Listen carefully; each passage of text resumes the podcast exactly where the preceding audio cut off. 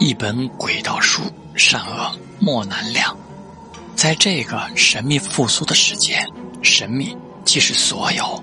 是欲望的源泉，是权力的支柱，是贪婪的鹰体，是背叛的呓语，是癫狂的序幕，是希望的曙光，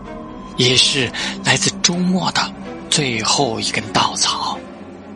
在那洪流的大势面前，是选择大觉无的罪恶，还是流毒无穷的正义？司命师侧伏首席，鬼道冕下，携选九首，洞玄秘主，命运洪流的搅屎棍，知其意中的泥头车，不攻时局的才匠人，及忠号不可明说者的左道，做出了自己的选择。请听玄幻小说《鬼术复苏》。